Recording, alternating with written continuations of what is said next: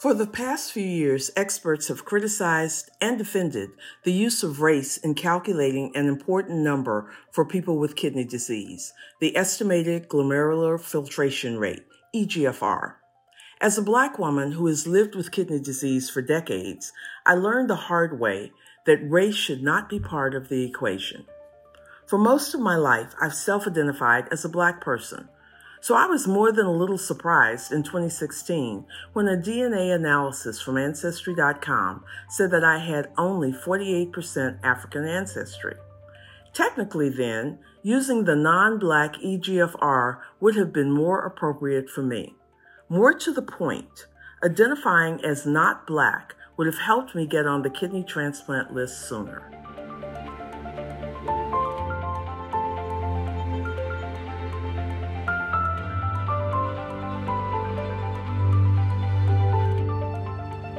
That was Glenda Roberts reading from her first opinion essay entitled, Had I Done Ancestry.com Sooner, I Could Have Gotten a Kidney Transplant Two Years Earlier. She's the Director of External Relations and Patient Engagement for the University of Washington's Kidney Research Institute. Joining us is Vanessa Grubbs, a kidney specialist and Associate Professor of Medicine at the University of California, San Francisco, who has been an advocate for eliminating the use of race in kidney testing. I'll bring you our conversation after a word from our sponsor. Hi, I'm Angus McCauley, Chief Operating Officer at STAT. I'm here with Debbie Donovan, Global Head of Environment, Health, and Safety at Takeda Pharmaceuticals. Debbie, I've heard Takeda has made some bold environmental commitments. What are a few steps that the company is taking to reduce its environmental impact? Thanks, Angus. Takeda is dedicated to bringing life transforming treatments to patients around the globe while working to create a more sustainable future. Last year, we became a carbon neutral business. We focused on internal energy conservation measures and the use of green energy. We also invested in renewable energy certificates and high quality verified carbon offsets. Still, we know there's more to do. Takeda is committed to being net zero by 2040 and working to reach goals we've set in the areas of water, waste, and product stewardship. We're actively collaborating with industry groups to reduce our environmental impact by doing things like improving the recyclability of packaging and devices. We'll continue our efforts to mitigate environmental impact, to create better health for people, and a brighter future for the world. Thanks, Debbie. For more information, visit Takeda.com. That's T A K E D A dot com.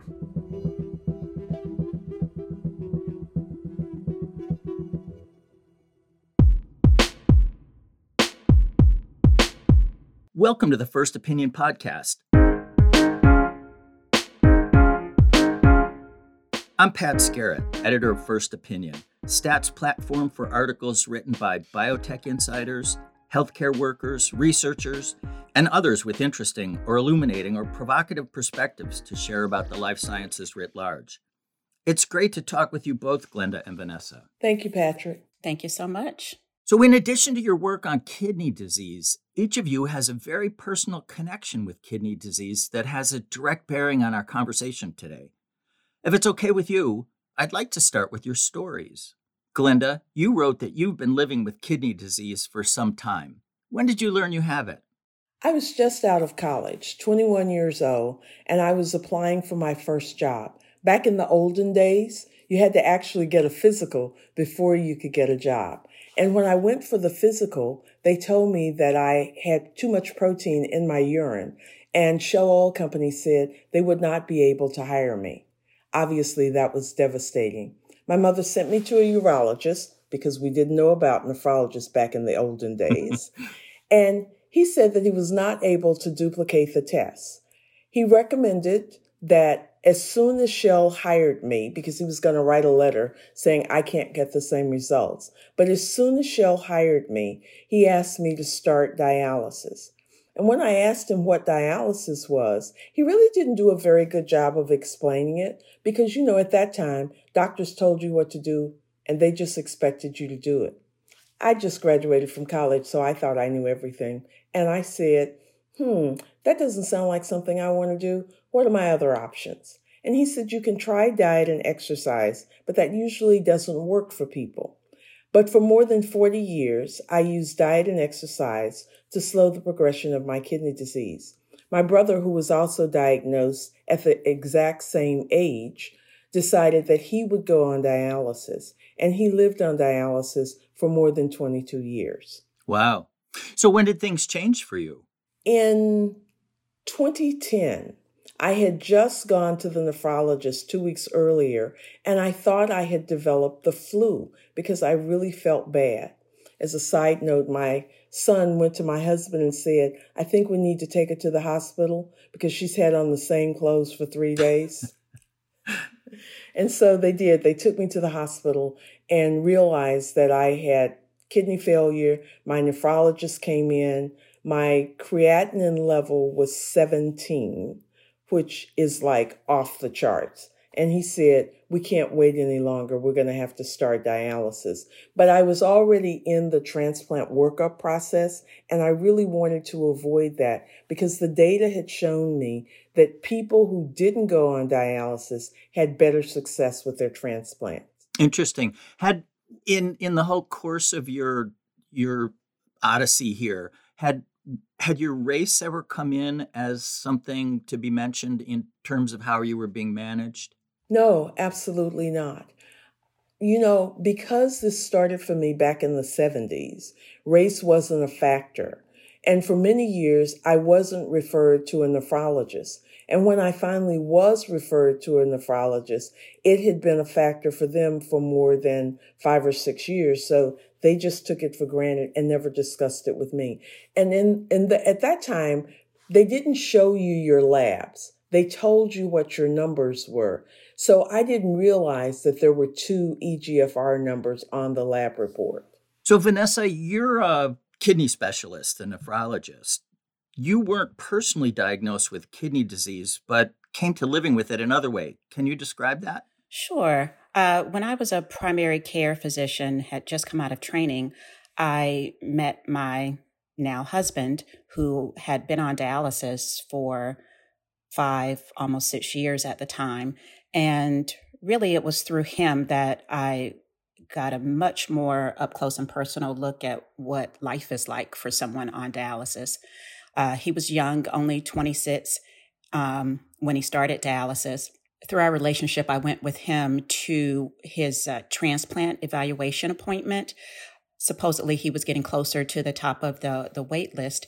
And even though I was a primary care doctor, I was completely oblivious to uh, any of the detail about what happens uh, for kidney transplant. And when I went with him, I was really surprised and dismayed, really, at um, the system practices that were in place that, to me, uh, obviously would lead to the disparities by race in access to kidney transplant that we observe. Like what sorts of things are you talking about? Well, I wrote a, a piece about it that was published in Health Affairs I want to say that was in 2007, um, and got me in a, quite a bit of trouble that I didn't know about until I was trying to get a job. But oh well. Uh, so it, there were just things like uh, I could tell that um, the, the transplant nephrologist there was making broad assumptions about uh, race in terms of Black people and what immunosuppressants would work for them. Um, it seemed like everyone that came to us was trying to talk my uh, then boyfriend out of a, a, transplant.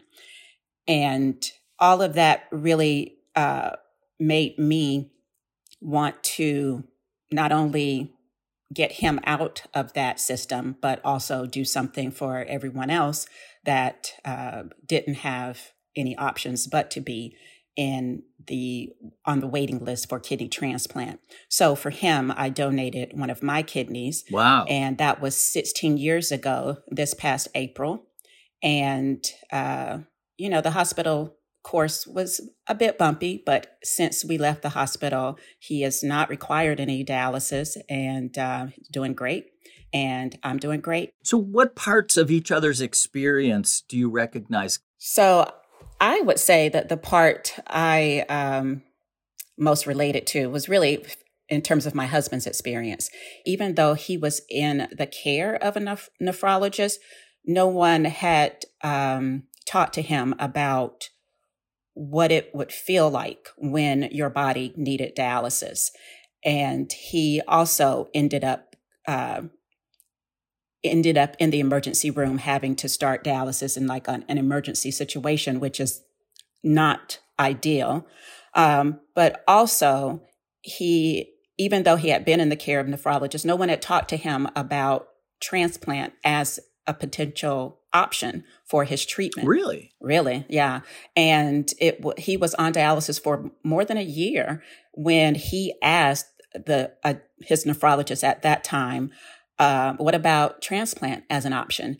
And that person said, Oh, yeah, sure. Yeah, no, that would be a great idea. And let me refer you. So it really just shows the deep, deep flaws within medicine in general and the kidney transplant process uh, specifically, because, um, you know, there's just so much room for human uh, interpretation and human error you know, Vanessa, you make a really interesting point that I had forgotten. And that is throughout my career, even though I worked for the Fortune 100, actually the Fortune 15 companies, I always had great insurance. Nobody ever bothered to do a biopsy to understand the cause of my kidney disease. As I said, my younger brother was on dialysis. My father was diagnosed with kidney disease. So you would have thought that some professional would have said, we should do a biopsy to figure out what this is. And at the time, I didn't even know a biopsy was an option, or I clearly would have asked for one. And that's an example of where I think, and everybody knew I had a great job, so it wasn't a question of insurance coverage. But I think that that is a bias that we see in the healthcare system that they don't recommend certain procedures for certain patients, and we need to do better. So let's let's foray into the technical part of this conversation about the use of race in calculating an important measure in medicine called the estimated glomerular function, or EGFR.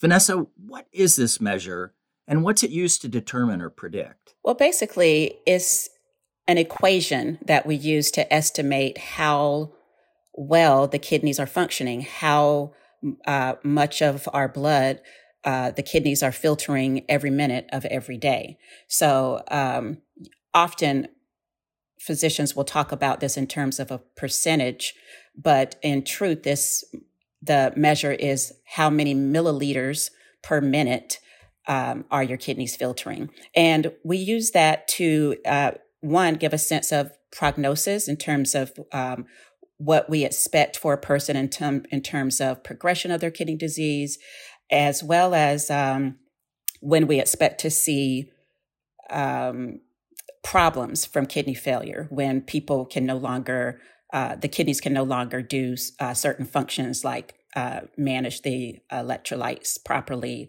or I, I don't want to get too complicated, but uh, but um, basically, and it's used for a lot of things, like determining if certain medications are safe to give, if um, the dose needs to be adjusted for the person's kidney failure, and most. Um, oh, it also uh, has to do with our recommendations for when a person needs to be in a nephrologist specialty care, as well as when uh, a patient is um, eligible to be referred to be considered for a kidney transplant and be placed on the waiting list. So, as I understand it, the higher your EGFR, the better. Exactly. Has race always been part of the calculation? No, um, exactly as uh, Glenda brought up, these equations weren't um, developed until 1999. That was when the first equation was developed. And when I was in medical school back in the day, uh, these these uh, equations did not exist.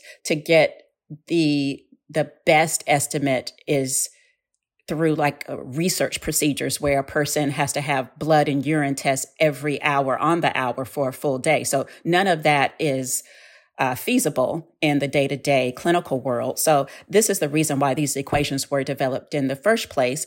And of course, the intention was to get the very best estimate that we could to um, make our clinical decisions. But um, the the issue is is when the original researchers for the 1999 um, publication developed uh, the study, uh, there were it was uh, made up of only black and white participants, and they decided to include uh, black race as a factor in uh, things that might affect how much the body produced creatinine, the particular uh, protein that they um, that we measure, um, how much the body produced that, or how well the kidneys got rid of that. So, and in their equation development, they included lots of different markers, but of note, they were all biological markers, except for this notion of Black race. But they had no real explanation for why Black people might um, have a difference in kidney function and kind of after the fact they they made the statement that black people had higher muscle mass uh, than white people and which was really not based on studies that had much to do with muscle mass or uh, certainly weren't uh, repeated and validated and all that kind of thing and when the when that group went on to make an even better uh, equation that was a bit more diverse in terms of it, it, included what I call a smattering of Asian and Hispanic people.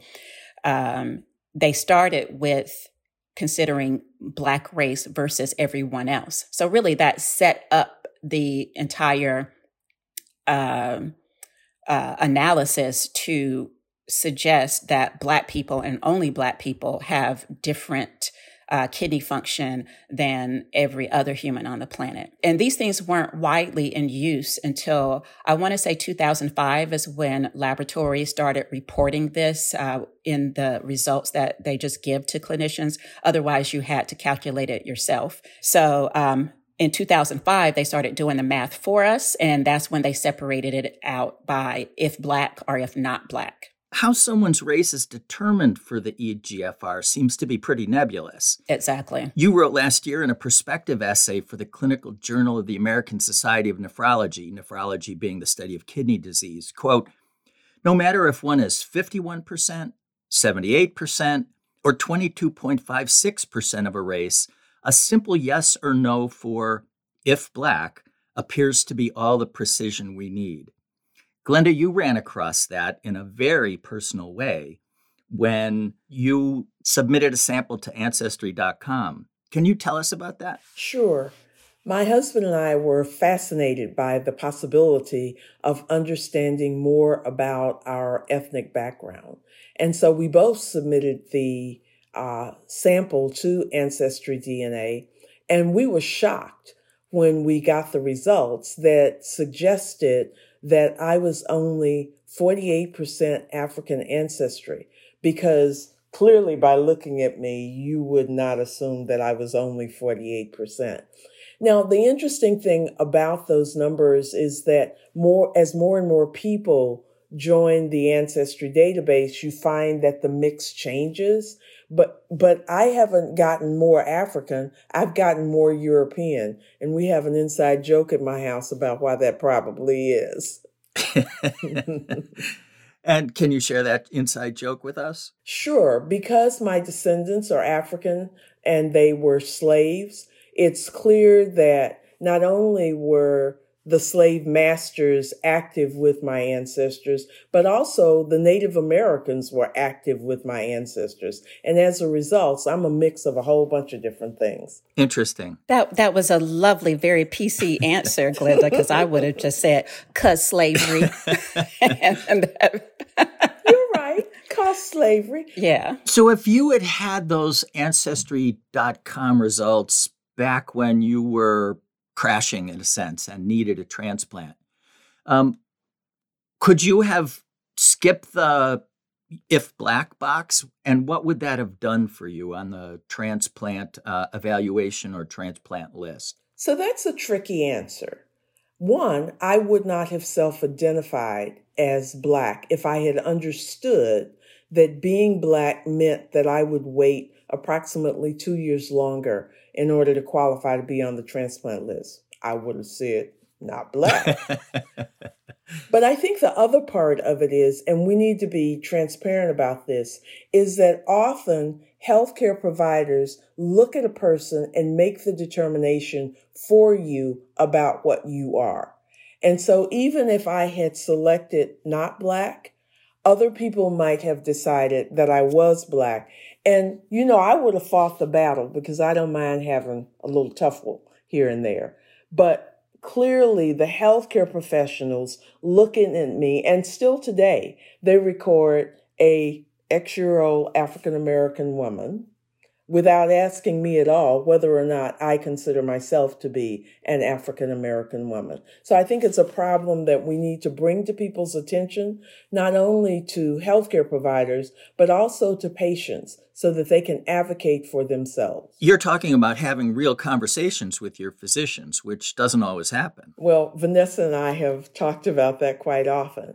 I happen to believe that I am a domain expert when it comes to the lived experience of a person with kidney disease. And I believe that my experience and my insight about what I have lived through should help inform any decisions that my physician and I make together about what my care should be. I think patients all of the time have experiences throughout their day that they don't share with their healthcare provider that might help the healthcare provider make a better decision if they had that information. So I think it's incumbent on patients to share the information, but it's equally important for doctors to make sure that they are creating an environment where patients feel safe and comfortable sharing that information. Vanessa, how does Glenda's story resonate with your thinking and, and the work you've been doing on the EGFR and other race based measures in medicine? Well, I think there's there's a lot of misunderstanding and misnomers um, about what actually happens and what all these various numbers mean. Um, as I was saying earlier, it was not a part of my medical training. So when I uh, started my nephrology fellowship in 2007, uh, this was presented to me as okay, we have these equations and race um, factors into it because uh, we think Black people have higher muscle mass. So that was when I started having a problem with the uh, race correction. And uh, at, since that time, I've been talking about it, writing about it, and I am personally just thrilled that it has uh, gained this national attention over the past couple of years. However, um, the fact that it existed in the first place is a is a problem that no one seems to want to address. And uh, I think Glenda is exactly right in terms of how um, uh, doctors just pretty much look at a patient and and uh, decide what their race is and and and how they're going to treat them based upon that. Like I wrote in that piece, it, it really didn't matter. It pretty much, if the doctor thought you were black, you were black. Or if you self identified as black, then, you know, that's black enough, which I always thought was ridiculous because nephrology is a, is a field of equations. Like there's an equation to calculate everything to two and three decimal places. But when it comes to race, uh, you know, if you think you black, that's black enough you know, I, I have my own personal uh, beef about ancestry.com and the the way we conflate what um, what they're measuring and what ancestry is and what race is and all of these things. Um, but all of it tries to suggest that there's something biological, that there's some biological meaning behind it, which is in truth based upon this ideology, and I'm not, I'm not as PC as Glenda is. It's, it's all based upon white supremacy, where there's been this legacy of trying to prove and trying to justify, uh, the mistreatment, the enslavement, and et cetera, et cetera, of black people. Because if, if you can prove, so to speak, that black people are inherently different slash inferior, then you you were supposed to enslave them because how else were they going to survive? The other point that I want to make is that uh, where it really makes a difference, this uh, race correction is not when someone needs to start dialysis, because in truth, the EGFR at that point is down to five, between five and eight, whereas you can get on the kidney transplant waiting list at an EGFR of 20. That's where it saves you the time. Glenda, was the receipt of the results from Ancestry.com, did that push you on a trajectory to start looking at the connection between race and kidney disease, or had that already been on your radar before? Actually, I had started working uh, in this area as a patient advocate, so I was I was cognizant of the fact that there were more Black people in the dialysis center than anybody else, and so I found that curious, and I wondered why. What was it that caused more Black people to show up for dialysis.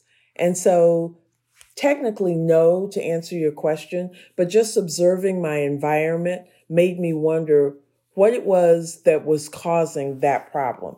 And, you know, I had always been raised to believe that I was as good or I was as good as or better than most people. So clearly it could not be that there was a genetic problem with me. You know, I understand that things are changing, at least for the EGFR. And I believe that medical students actually have spearheaded a move to change this, even though, Vanessa, people like you have been talking about it for quite some time. Um, my colleague, Ike Swetlitz, uh, back in 2016, wrote a story for STAT about how students at the University of Minnesota we're taking a long, hard look at this. So, in what ways it, it sounds like their uh, advocacy has helped move the needle forward, which you can't always you can't always say that about medical students.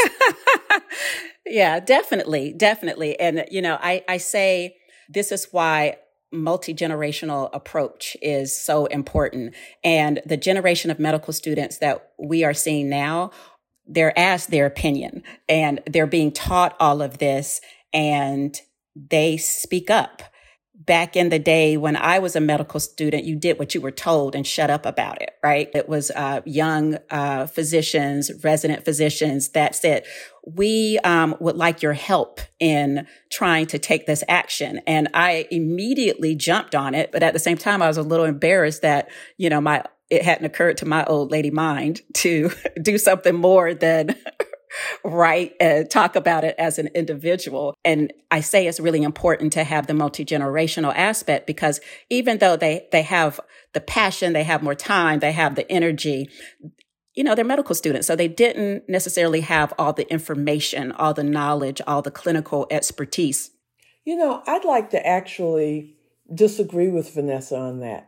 I think that Vanessa was the point of the spear because I know a lot of nephrologists who've talked about this in quiet tones, you know, in closed meetings and in little groups.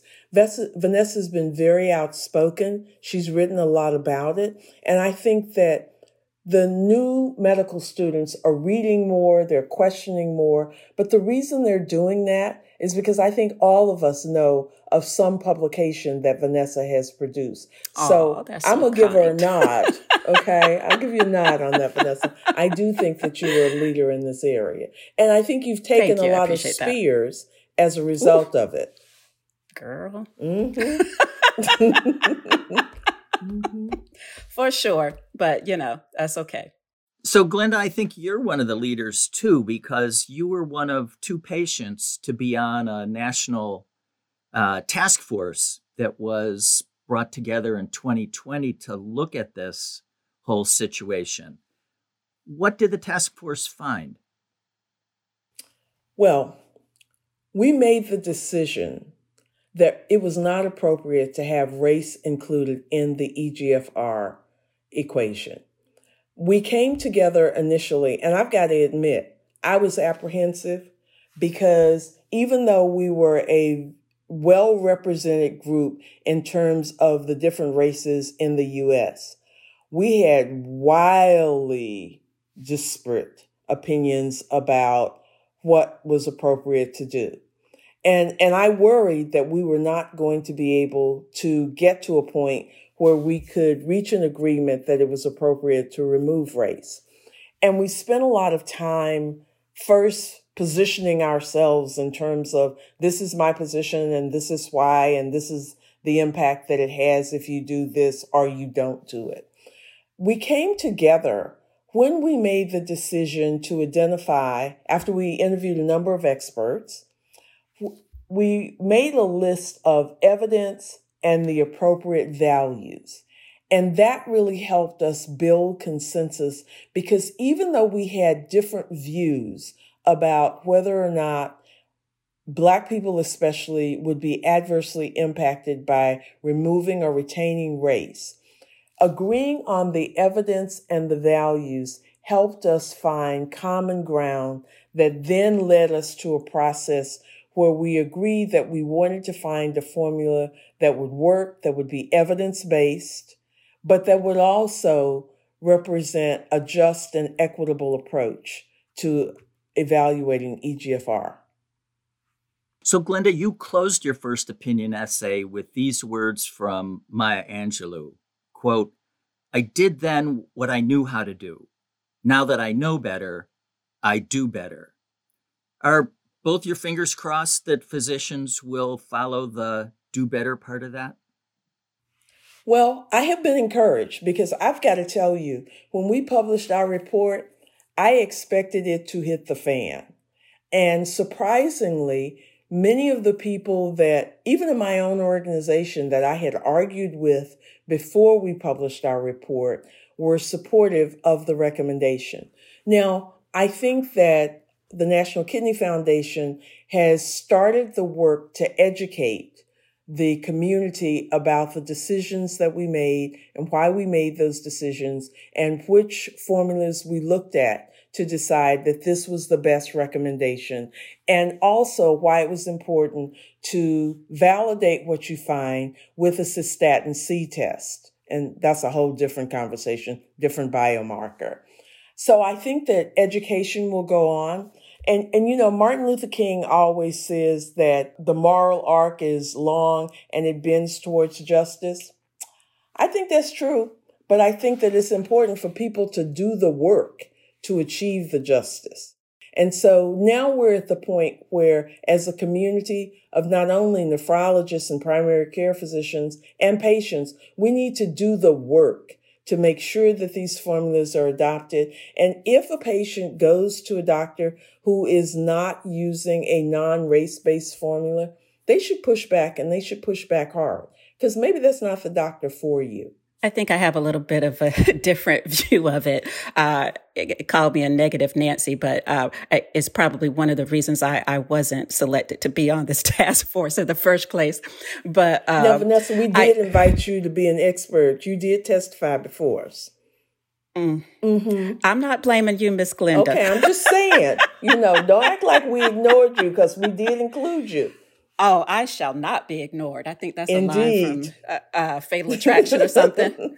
not that I'm that character, but anyway, I digress. Uh, I, one, I think is. Um, I thought it was pretty shameful that we needed a task force for this in the first place. And for, I mean, I don't even know how many hours they spent and how many people they talked to. And I mean, you know, it's, it's nice to involve a patient voice, but never, ever in our history have we ever asked patients to uh, evaluate scientific data? It, it's just ridiculous. And I feel like in part it was a way to kind of, for the critics to hide behind, well, you know, we we have to have the patient voice we have to consider what patients want when in truth patients don't want to be sick they want whatever uh, thing is going to say that they're they're doing better and um, and even though I'm glad that they came to this decision, I was worried for a while um, because I have personally engaged with a lot of the foremost critics. Uh, I still see people you know, on social media talking about what a shame it is. Nephrologists talking about what a shame it is that we're no longer using race correction because of all of these unintended consequences. So there is, you know, there's a substantial group that believes it was the right thing to do in the first place. They believe it was valid in the first place. And so they can only talk about the problems of not doing it. So yes, people need to do the work, but people have to acknowledge their their issues first, and I don't think that has happened. So I disagree with Vanessa just a little bit. And that is that I do think it was important to have patients involved. I don't think that they were willy nilly in the patients that they chose. Part of the reason they chose me is one, because I'm very outspoken, but also I have a degree in mathematics. So I was able to evaluate and understand the equations that we were looking at. I also think that it's important to have patients involved because we should be treated as equal partners in this process because we are the ones that are adversely impacted. So when we had nephrologists that were arguing that, well, if we remove race, that means that black people won't be able to get certain drugs for as long. I pushed back hard and said, or maybe the reason we have so many black people crashing into dialysis is because we're giving them those drugs too long, because perhaps this is not the appropriate kidney function for them. So I, I, while I generally agree with Vanessa on this particular point, I think it was crucial to have patients represented because at the end of the day, it impacts us and we ought to be able to be heard in the discussion. I do hear you on that. I hear you on that, Glenda. And at the same time, most of our patients aren't math majors. and um, my larger point is, of course, a patient voice is important in everything that we do, except we've never asked patients before to help us determine if scientific data is valid or not. Scientists did that. But you know, I think you make an interesting point. We have never asked them before, but we've also always let scientists determine what the formula should be. And we end up with a formula that includes race because a bunch of scientists said that we should. Touche. Touche. you know, I am I am so bummed that we have a hard stop today because I think we could go for another half hour between you two going back and forth here. Glenda and Vanessa, thank you both for the work you're doing in this area, and thank you so much for taking the time to talk with me today. Thank you for the opportunity. Yes, so um, I'm really thrilled to be a part of this and so happy that you all are bringing more attention to this issue.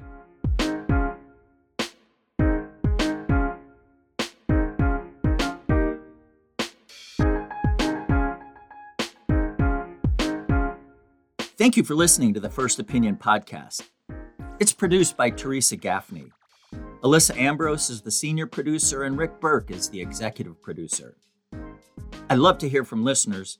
Let me know which First Opinion contributors you'd like to hear on the show, or what topics the podcast should take on. You can do that by sending an email to first.opinion at statnews.com. And if you have a minute, please leave a review or rating on whichever platform you use to get your podcasts. That's it for now. Be well during this strange and uncertain time.